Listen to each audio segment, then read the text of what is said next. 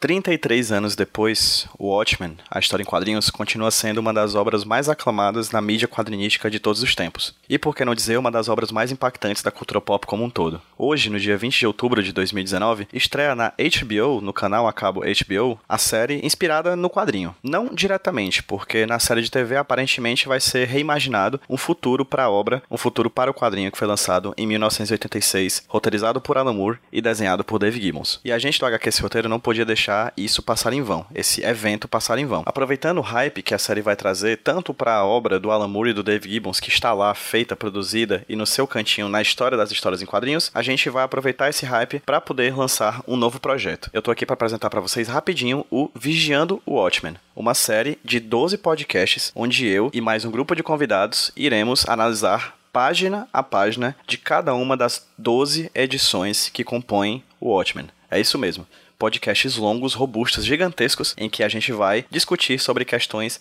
abordando página a página das 12 edições. Serão 12 programas mensais, o que vai, no final das contas, durar um ano de produção. No momento em que eu falo com vocês, eu tenho três programas já gravados, ou seja, nós temos aí três edições analisadas para três meses de projeto. A ideia é que todo mês nós tenhamos um programa novo para que daqui a um ano do lançamento desse podcast, do lançamento desse teaser, a gente já tenha toda a produção não imaginamos quantas horas de, de produção vai ser, porque, como eu, como eu falei para vocês, cada programa está gigante. A gente analisa minuciosamente, às vezes quadro a quadro, página a página, questões tanto de linguagem dos quadrinhos quanto da perspectiva histórica, social, cultural e simbólica da obra do Alan Moore e do Dave Gibbons. Mas eu e os nossos convidados não estamos sozinhos nessa. No começo de cada programa, nós teremos a alegria enorme, a honra enorme de termos a voz do queridíssimo Cristiano Barba, lá do podcast Teologia de Boteco. Uma das vozes mais bonitas da podosfera, vai narrar, programa a programa, trechos da obra de Watchmen. Então fica aqui de antemão o agradecimento a todos os convidados e a todas as convidadas que já participaram do Vigiando Watchmen. Espero que no decorrer dos próximos meses a gente consiga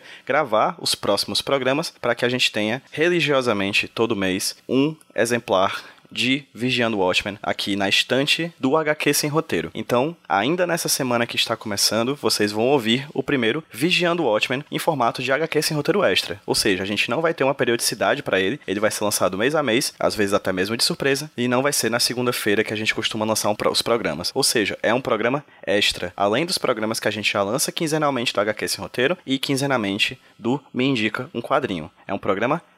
Então, sem mais delongas, vou deixar vocês com um tiquinho, um teaser pequenininho da introdução do primeiro exemplar de Vigiando Watchmen, que estará ainda nessa semana no seu feed tá bom? Espero que vocês curtam, espero que vocês gostem. Caso gostem, caso curtam, por favor, divulguem a palavra, divulguem o projeto, comentem e deem seus feedbacks, tá bom? É muito importante o feedback de vocês para que a gente continue incentivado, empolgado para que a gente consiga fazer esse programa acontecer no decorrer do próximo ano inteiro. É isso, fiquem agora com esse pequeno teaser e lembrem-se, existe uma grande conspiração velada. Se eu contasse para vocês, suas cabeças explodiriam.